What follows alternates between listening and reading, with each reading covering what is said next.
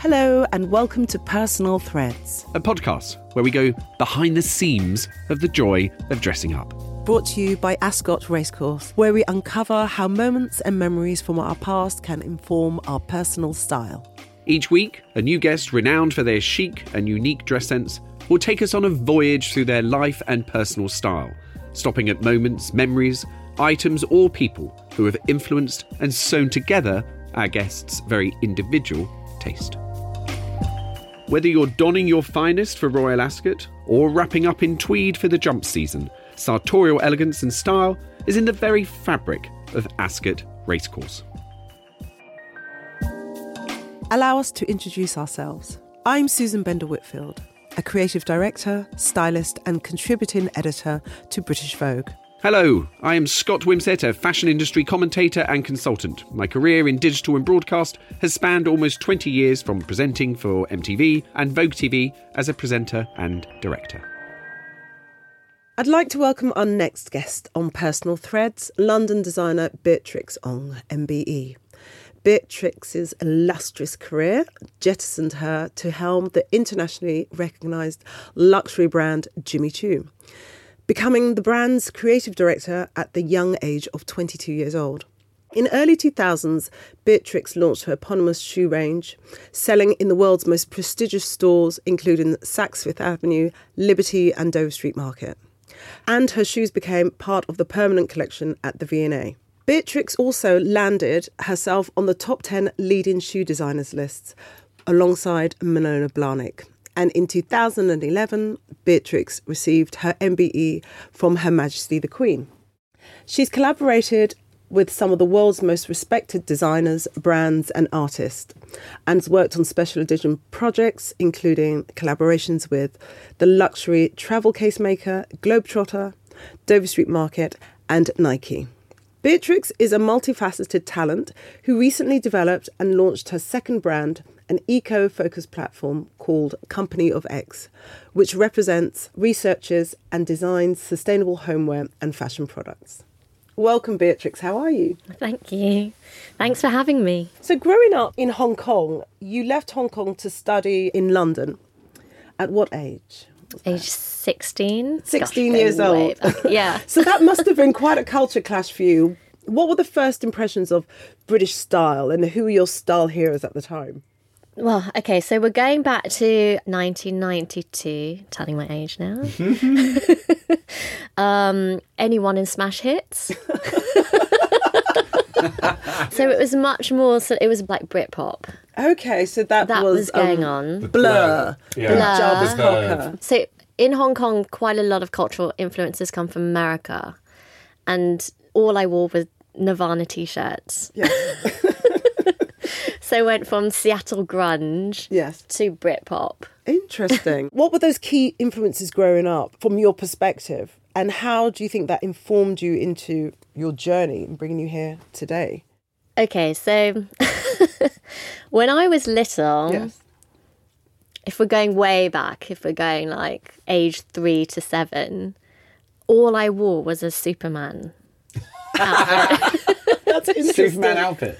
With the cape and everything. Wow. I know. But that must have been quite defining because you can remember it quite vividly. Oh, vividly. because every photo of me. There she is again. yeah, and people would be like, "Oh, that's unusual because she's a girl. She's not dressed in dresses and things." But What was it about Superman that you related to in that way? that's the thing is, I don't think I have a connection with Superman at all. I just think it's because it was red, blue, and yellow, mm. right. like the Fisher Price colours. Yeah. It's so random. There was that, and then in terms of footwear, Yeah. was my red and white roller skates. I mean, you were a bizarre. busy child. Yeah. There's a lot of visual. Speedy. There she is. So Speedy speedy. with her cape. I mean, I guess like also part of personal threads is looking at these really early memories. I know for myself, my mother was like that 80s housewife entertaining a lot and the house was always full dinner parties. She used to wear a lot of Emanuel. When she'd go out, I used to sometimes pinch one of these cerise sort of evening gowns that had sequins as you opened up the wings and I was just obsessed with it. And that has stayed in my mind forever. I'm just interested in yours, sort of growing up, where you were and any of those key early memories of somebody who inspired you, who really loved fashion. So, I mean, I'm very influenced by music.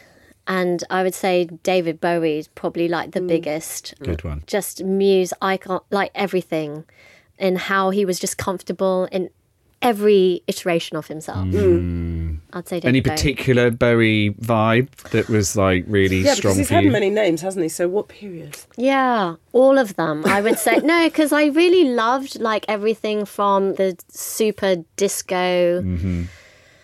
to like the eighties, where it's just like shirt and trench coat. I think he covered it all. Mm.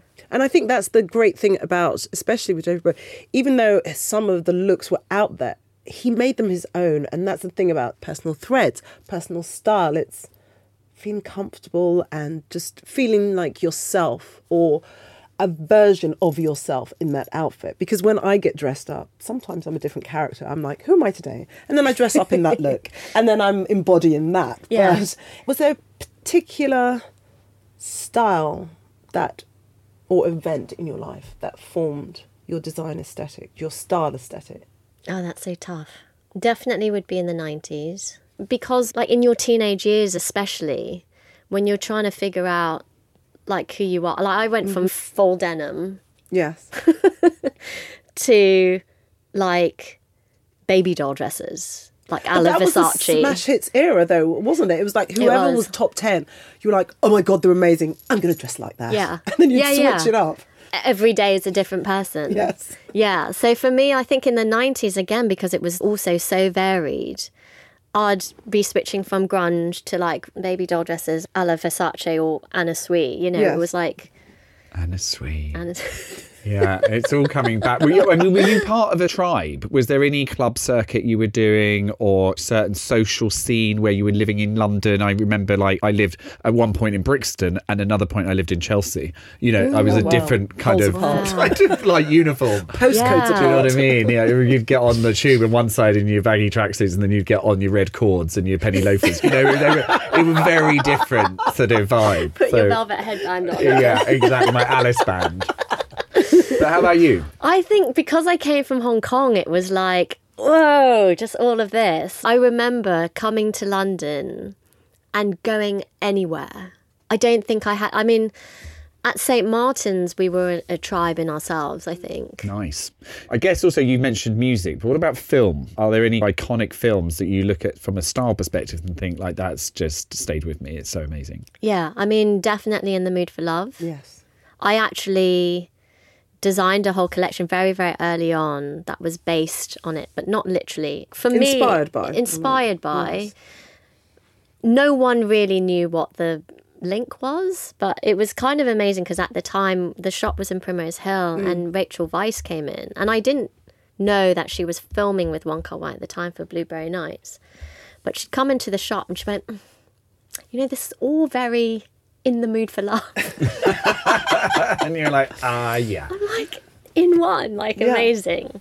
Well, she obviously did her research for the role and on the director. So she's like, this looks familiar. Just like felt what he brings. Yes. In the mood for love. I mean, the Romeo and Juliet. I think is another one. Baz Luhrmann. Still very similar styles, though, in the way that it's quite vivid and powerful, the imagery of the clothing. And also, I think the colour grading. Yeah. Of yeah. it, of- it's very of the- contrast. yes. Yeah. High contrast. High Yes. color. Yeah, that's interesting because I'm probably opposite to that. like comfort. personally. Nothing bright, Muted nothing colours. muted colours. Music colours. Yeah. No, like my wardrobe, it's literally navy, navy, navy, navy, black, white. And then there'll be like bright green and then navy, navy, navy, navy. Family members. Is there anybody in particular that sort of had a design discipline, an aesthetic, color palette, something that you've referenced before in your work or just deeply stays with you as a visual image in your mind of somebody who really loved fashion and style? So my grandmother, actually both grandmothers, were really into fashion. My parents, like I come from family of doctors. so completely different. Mm.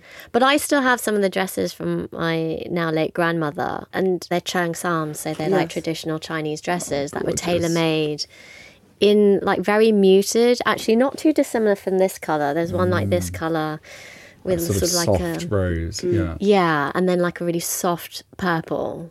And all the pictures I see of them black and white are just immaculate. Yes. Even though they're black and white, you can imagine totally like Wong Kar Wai in the mood for love. Totally. Mm. That imagery is so powerful. Yeah. So you still have some of their dresses? Yeah. Oh, how beautiful.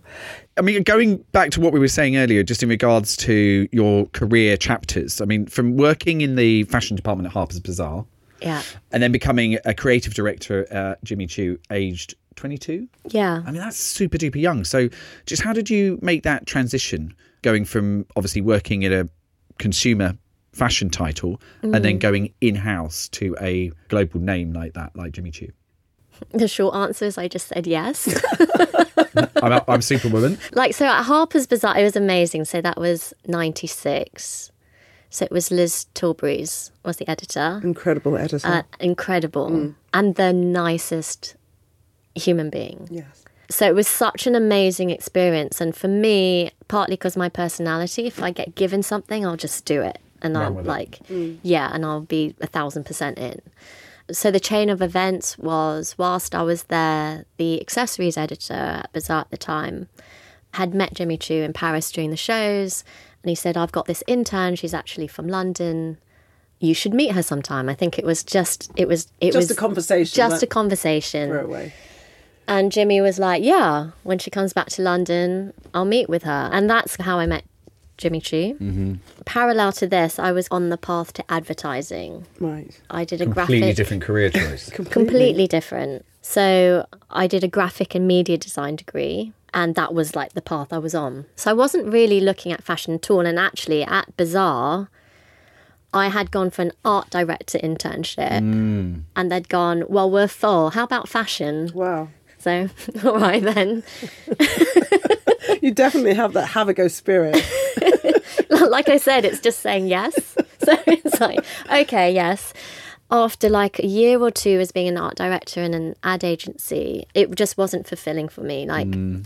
I liked using my hands. Mm-hmm. During my degree, I was building up everything. So, one of the briefs was to make a poster for a new theatre called IMAX Theatre at the time. at the time. And what I did was I built a poster in three dimension, you know, and the tutor was like, okay, so Beatrix, how are you going to print this? How's it going to be put up on the building? I was I like, don't do practicality, Yeah. I vision. exactly. I was like, I don't know. I don't think that's my problem. I'm just going to create this. So going into advertising was such like a reality hit and I was like, oh, okay, I can't build stuff anymore. I got to think of colors like CMYK, mm-hmm. mm. how I print it, all the practicalities. Mm-hmm. Mm. So I missed all the making. So I decided that I would go back and start learning something else. And because I'd gone through an arts degree, mm-hmm. I know how to paint, I knew how to draw, I knew all mm. these things. And then I was looking through the UAL catalogue and I was like, shoemaking, don't know anything about it. And that sounds like fun. And so I went and did a professional certificate in shoemaking and where did you do that? Central St Martin's. at Cordwainers. Right. Yes. Yeah, it's the only shoemaking college Yes, in it the still UK. is. It's launched quite a few amazing shoe designers Yeah. like yourself, Charlotte Olympia, Exactly. Patrick Cox. Everyone's been there because I think it's the only It- one. Yeah, it was the only one. Now there's other universities that do it, but certainly at the time it was the only also practical one, one that had workshops that you'd actually make Things. in. Yes. So after that, I then had a meeting with Jimmy again. And he came to my graduation totally poker face. You know, at this point, Did you have a friendship at the time, or he was just keeping a sort of beady eye on you? He thought like she's going places. I want her to be part of my team. do you know, maybe a bit of both, like in hindsight. But at the time, I was like, here's this really great, amazing shoe designer. Just fingers crossed the whole time. But at the graduation show, also, I was like this with my with my details. Take them, take them, take them. But then had the meeting with Jimmy, and that's when he offered me the role. And at the time, like honestly, it wasn't about age. I just felt ready. Like by this point, done a load of internships, so I just felt like professionally. But what role ready. did you go into when he said, "Would you like to work with me and my team"? Creative director. I mean, that's straight in there, hmm. you know. And Weren't it you was it. daunted by it? No, like I really felt like I was ready. Like I was like, yeah, yeah, yes. So you also knew your design voice there and then. so no, not yet. But I was good at listening to others. Mm. Right. So that helps you shape what was your first collection for Jimmy Choo. Yeah. I think that also the advertising experience of knowing a client mm. and then delivering exactly in the client's voice really helped me. Can you paint a picture a little bit to us about what was the climate like in that time in regards to how people were dressing, what expressions they were making via the clothes that they were wearing? What did the fashion landscape stand for at that time? So for me, it was probably my favorite time ever is the 90s. I think because it was so varied. You had like Helmut Lang, but then you'd also have John Galliano doing his thing too. Mm. Like it was so exciting. I'm super appreciative that I was cognizant in that time, you know, mm-hmm. like seeing these things, listening to all the music, like 90s music. Hands down, still my favorite.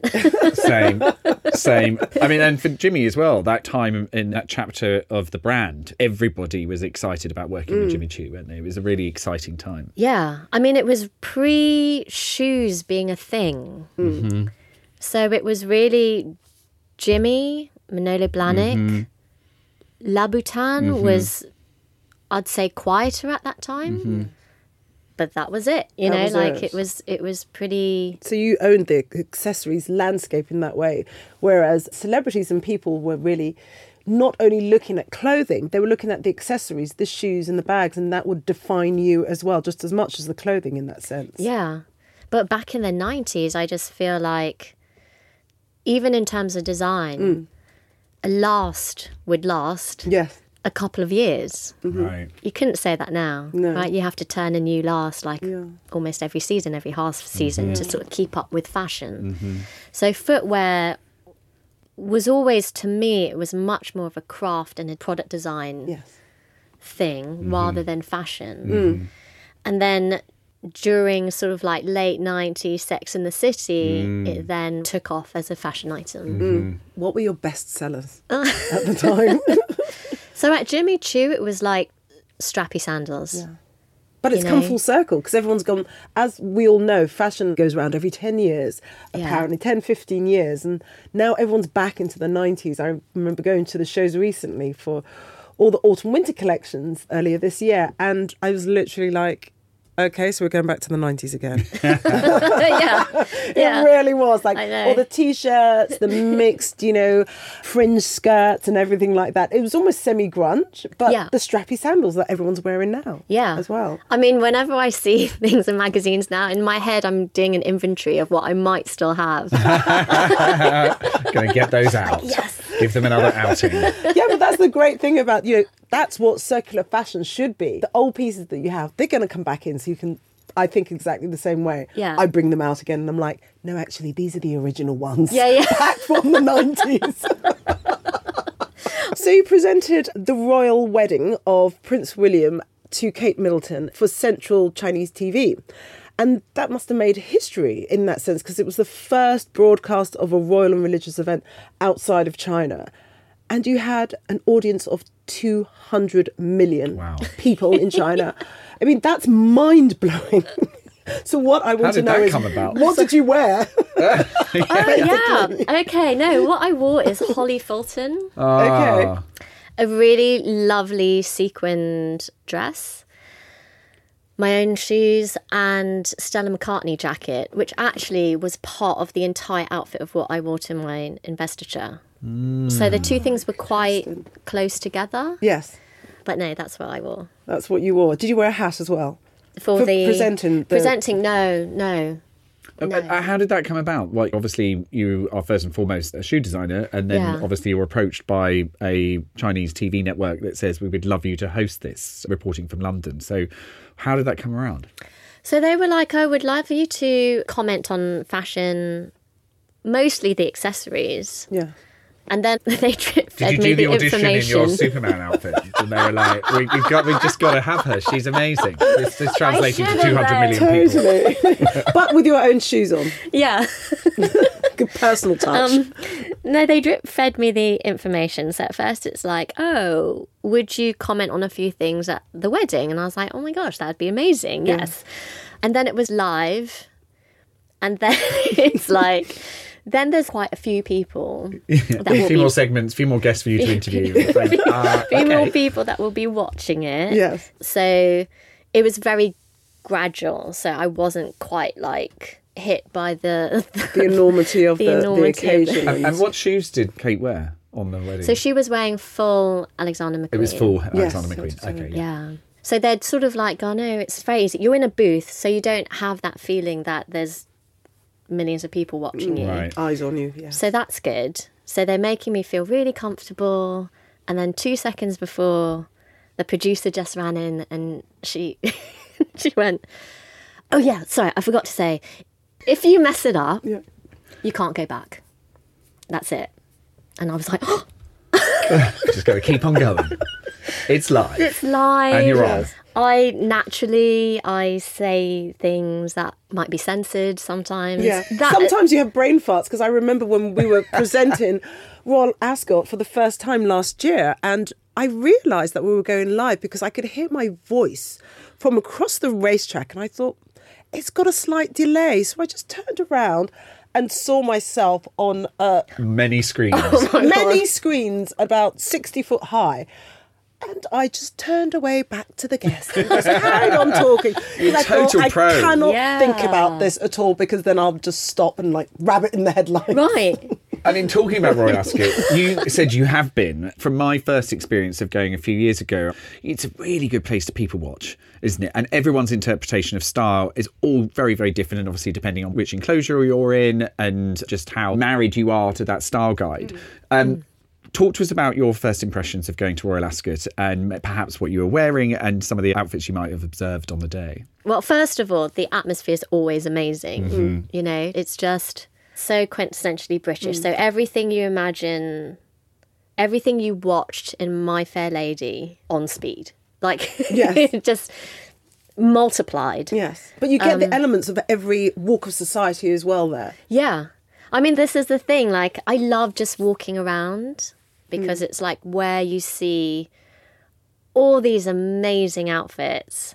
The energy is just buzzing, people putting bets on, people Yes. not putting bets on. It doesn't really matter. It's just the atmosphere Yes. is like electrifying. Really and then, is. of course, the races themselves, I really enjoy. Yes. Uh, footwear, I think, obviously is quite an important consideration, seeing as you do an awful lot of standing around all day long. Yeah. So, what are your recommendations for suitable footwear for the My races? shoes. of course. Yeah. I mean, it's part of the design process I have is like, can you stand in these at Ascot? Yes. All day Which long. is really tricky if you're wearing heels because they always sink into the grass. But they've got these weird shoe covers, which are like those plastic Yeah. champagne uh, exactly. stems that you get. You stick them on. And before, when I first saw them, I was like, oh my God, they're ugly. I don't know why people are wearing them. But now, with this shoe designer, Amina Muaddi, she designs the heels like Right. that. So now they're on trend. Yeah, Now yeah. you can wear them. I mean, the things I would wear to Ascot and Yes. and polo, for example, would always be like a flared heel or platforms. Yes. Just for that reason. I'm small anyway. I don't need to sink another. I can't afford to lose another two inches. Like, if anything, we want to go up. Yes. um, now, in 2019, Beatrix, that saw the launch of your second brand, the Company of X, an eco focused platform founded to merge design with social and environmental sustainability. So, tell us why that's so important. Obviously, fashion and many other industries carrying many sins and looking to correct themselves, and sustainability really being at the core of any progressive business. So, why is it so important to you? Well, so for me, throughout my career, me and my product developer in, in Italy, we just constantly look at the wastage. I mean, footwear is the biggest culprit Is it? of wastage. Really? Yeah. Because if there's a problem on the track, or if there's, let's say, like a slight mark on the shoe on the track, it's much easier Mm-hmm. for the factory to throw it away than, yeah. So it just. Then try and correct it. Then Yeah. try and correct it. So it all literally just goes straight to landfill. Yeah. So in 2015, I did design like a shoe that you could actually take apart all the components and then reuse them. Wow, that's great. so Um, you're ahead of your time, actually, in that sense. Yeah, I think because if the same question starts coming up again and again, you have to stop and be like, okay, we need to address this. And how do we do that? So, yeah, that came out in 2015. Actually, that was one of the pieces that was collected by the V&A. That and also like a high heel strappy shoe.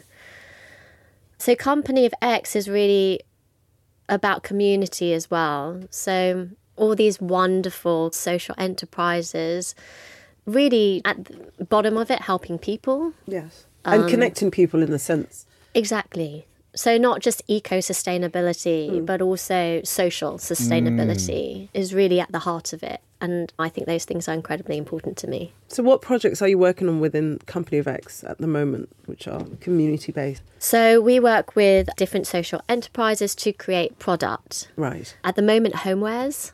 Which is big considering we've all been locked in our homes for the last two years. Homeware is a massive industry now. Yeah, yeah. Like the opportunities are there. Mm. It- There's always that juxtaposed is, is like the demand versus what is actually good. Yeah. for the planet and people. So, for example, like one of the plates that we collaborated on with a brilliant potter mm. is made out of single use wine bottles from a restaurant in London. That's brilliant. I mean, he's a, just a genius. Found a way to grind them up so fine it becomes porcelain. So it's like a glass porcelain. Ah, and then the science that goes behind, like trying to fire it and make it last and all of that, I leave to them. Like I leave to the experts. but that sort of techie understanding of fashion and mm. how fast that's moving and how that can become part of the solution, I find fascinating in regards to how we upcycle and reimagine what fashion can do and stand for. And I think mm. obviously sustainability for the last couple of years, everyone's suddenly got ahead of sustainability and every PR marketing message is, is rooted within that. But it's interesting that the awareness from a citizen customer mm. is dialing up and asking where they're putting their money as their vote and thinking carefully, well, look at what Beatrix is doing. I want to put my money there because I believe that she can Yes. see the future. I mean, one of the things that came up in like a sustainability talk that I was involved in was someone was just like, it's just overwhelming. Like, how are we going to save the planet? We're too late. Best way to make change is to do it incrementally. Mm. And I think we've seen that with food, right? In the first instant, when someone was like, oh, buy organic, Yes. people were like, it's expensive, it's not available that much. But now organic is just normal. Yes. It's these tiny little incremental changes to make the the big change. So you published your first book, A Bee and a Tree. Yeah. And it, the age range is from three to 150 years, which is, it's a book for everyone. and you designed, wrote, and illustrated it. So did you self publish it as well Yeah, Oh. through Amazon. through Amazon? yeah. So was that a lockdown project or was that pre or? That was pre-lockdown, so I can't even remember when it was now. Maybe 2018. Right. It was something that I wanted to do for myself. So actually I wrote it for myself and my godchildren. Yes. And it was really came from if I was going to leave like any legacy, or if there's one lesson that I've learnt in life, Yes. what would I want to pass on? Yes. And it's about a bee's journey, chasing her dreams despite facing difficulty. So, in a way, through life, you must have faced uh, things which have, within style and design, you've made mistakes and you've had triumphs as well. So, tell me about some of the mistakes and triumphs that you've had. So many mistakes. so many. I mean, the thing is, like, it's such a contrast, isn't it? Like fashion and style, but you have these very hard, real things. Like I was saying, after this, I have a meeting with lawyers. We're going through contracts. Yeah. All of that is part and parcel. I remember straight out of Compton, the movie. Yes. So having a, a conversation with a friend about it, and they went, "Yeah, it really is all about the music industry, which is basically the contracts and the, mm. you know." That's what it is like in fashion. So I've made a few mistakes. I've been in litigation. I've been in very, very heavy, grown up, quite serious instances whilst trying to like design something like Yeah. and being creative but it almost goes hand in hand. And it sounds so cliched, but the mistakes and the failures are the best things I think about a career. Yeah. So, are there any moments like photographs or images that you've seen of yourself and you cringe at that image because you're like, oh my God, why was I wearing that? Most of them. like, you know, when you when you go out and you think, okay, here's a good example. So I dress for comfort, yes. But I'm also comfortable in heels and a gown as well as swimwear Yes. or wetsuit or something.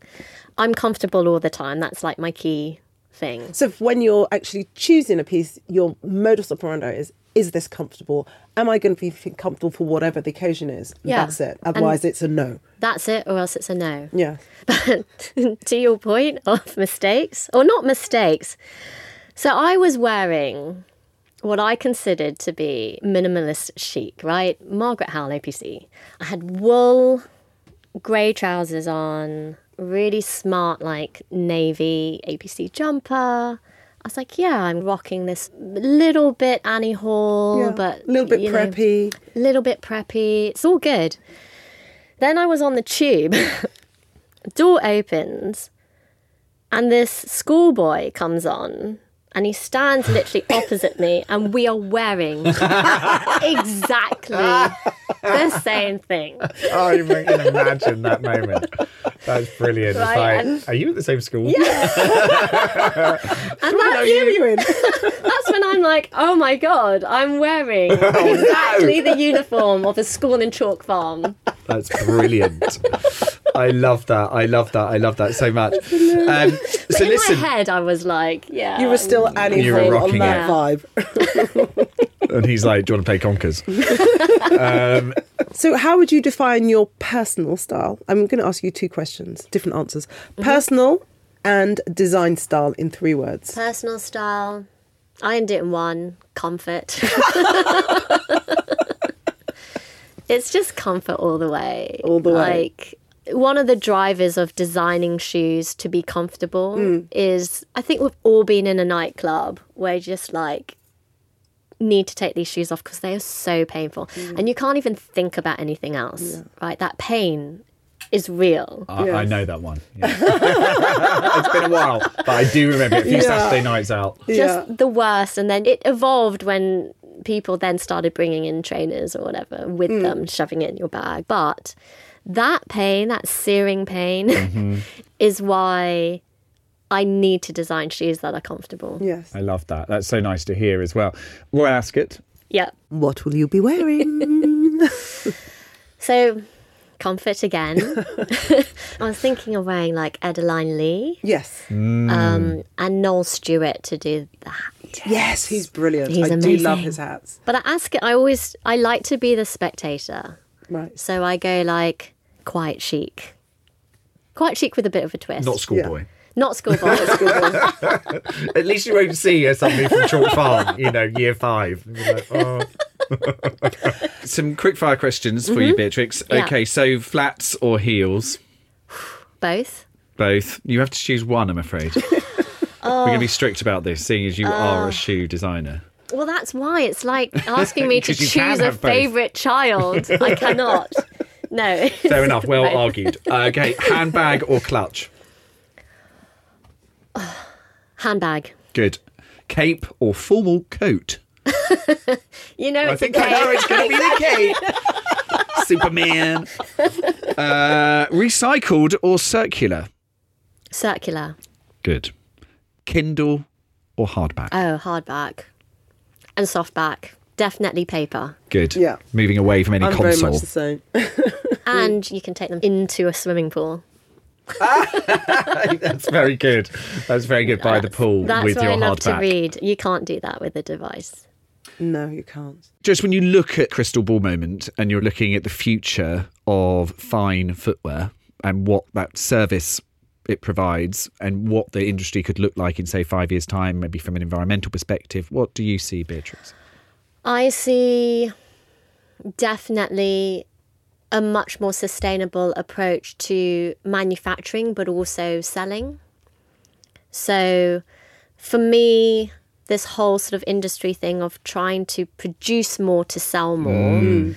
we know it's not working. Right? Yeah. Like, if you look at any sale that is doing like 90% off, that's not working. Yes. And all you're doing is making more stuff Which we don't need. that you don't mm. need. So from star perspective, definitely less gender. There's just no reason to to divide it any you know, like going back to the point of me dressing like a schoolboy.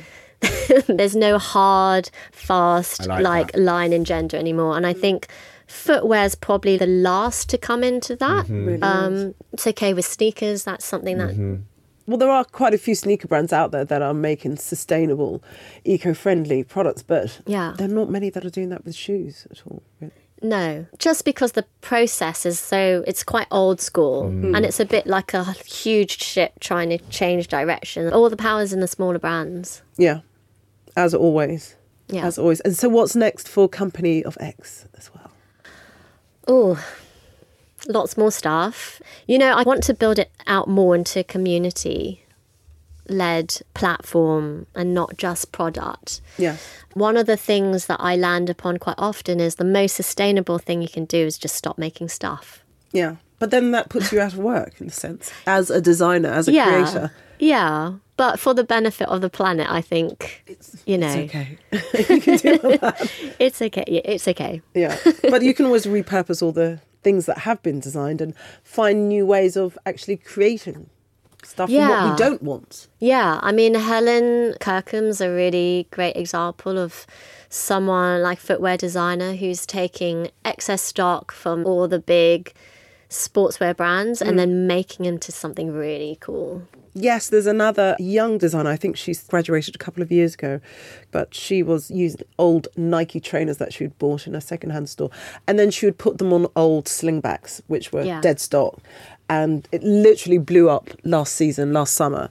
And everyone was wearing her shoes because I thought, oh my God, this is a revelation. And I thought, well, this is great, but how is that business model going to transform to be a global brand in that sense? And I think she's still working with brands like Nike and Mm-hmm. Adidas and all the other ones, and maybe just getting the stock that they can't sell and reworking it. Yeah, It's 'cause- exciting to see, isn't it? What's Yes. going to happen in the next five years because all the business models that we've worked and relied on in the past are fractured. Yeah. They don't work anymore. Exactly. So it's now where all of that progressive thinking comes and it identifies new roles, new Yeah. creative opportunities. Yeah. And in this, like today, we have the internet, right? It democratizes everything. Mm. So it's very exciting. Like before, I literally was taking around a suitcase full of shoes to different doors. Mm. Now, people on TikTok, Instagram, they're selling things Blown up. direct. And I think that's one of the most exciting things is like, yes, you can make these one offs. It doesn't seem obvious at first what the scalability is. Yes. But the demand is there The appetite. it's no longer a, just a shop window on a high street. Your And shop relying on window a is PR like model. Yeah. literally the world. Social. Yeah. So you can actually dictate what you actually want as a consumer, which I think is refreshing Yeah, because it's usually the other way. yeah. Traditionally, it really Yes. was. It was like whatever Vogue tells you to. It's like, that's it. That's it. Now it's like we're all informed and involved in it. Well, thank you so much, Beatrix, for joining us and giving us those wise words and little points about your 80s and Superman outfits. Thank you very much for being such a colourful guest for Yes. Personal Threads. It really was a enjoyed real it. pleasure. and look forward to seeing you. you. at Ascot this year. Yeah. Thanks so much for listening, and please remember if you enjoyed joining us, you can subscribe so you don't miss the next one on Apple Podcasts, Spotify, and wherever else you get your podcasts. Personal Threads is brought to you by Ascot Racecourse. The show is hosted by Scott Wimsett and Susan Bender Whitfield, produced by Little Dot Studios, and edited by Content is Queen.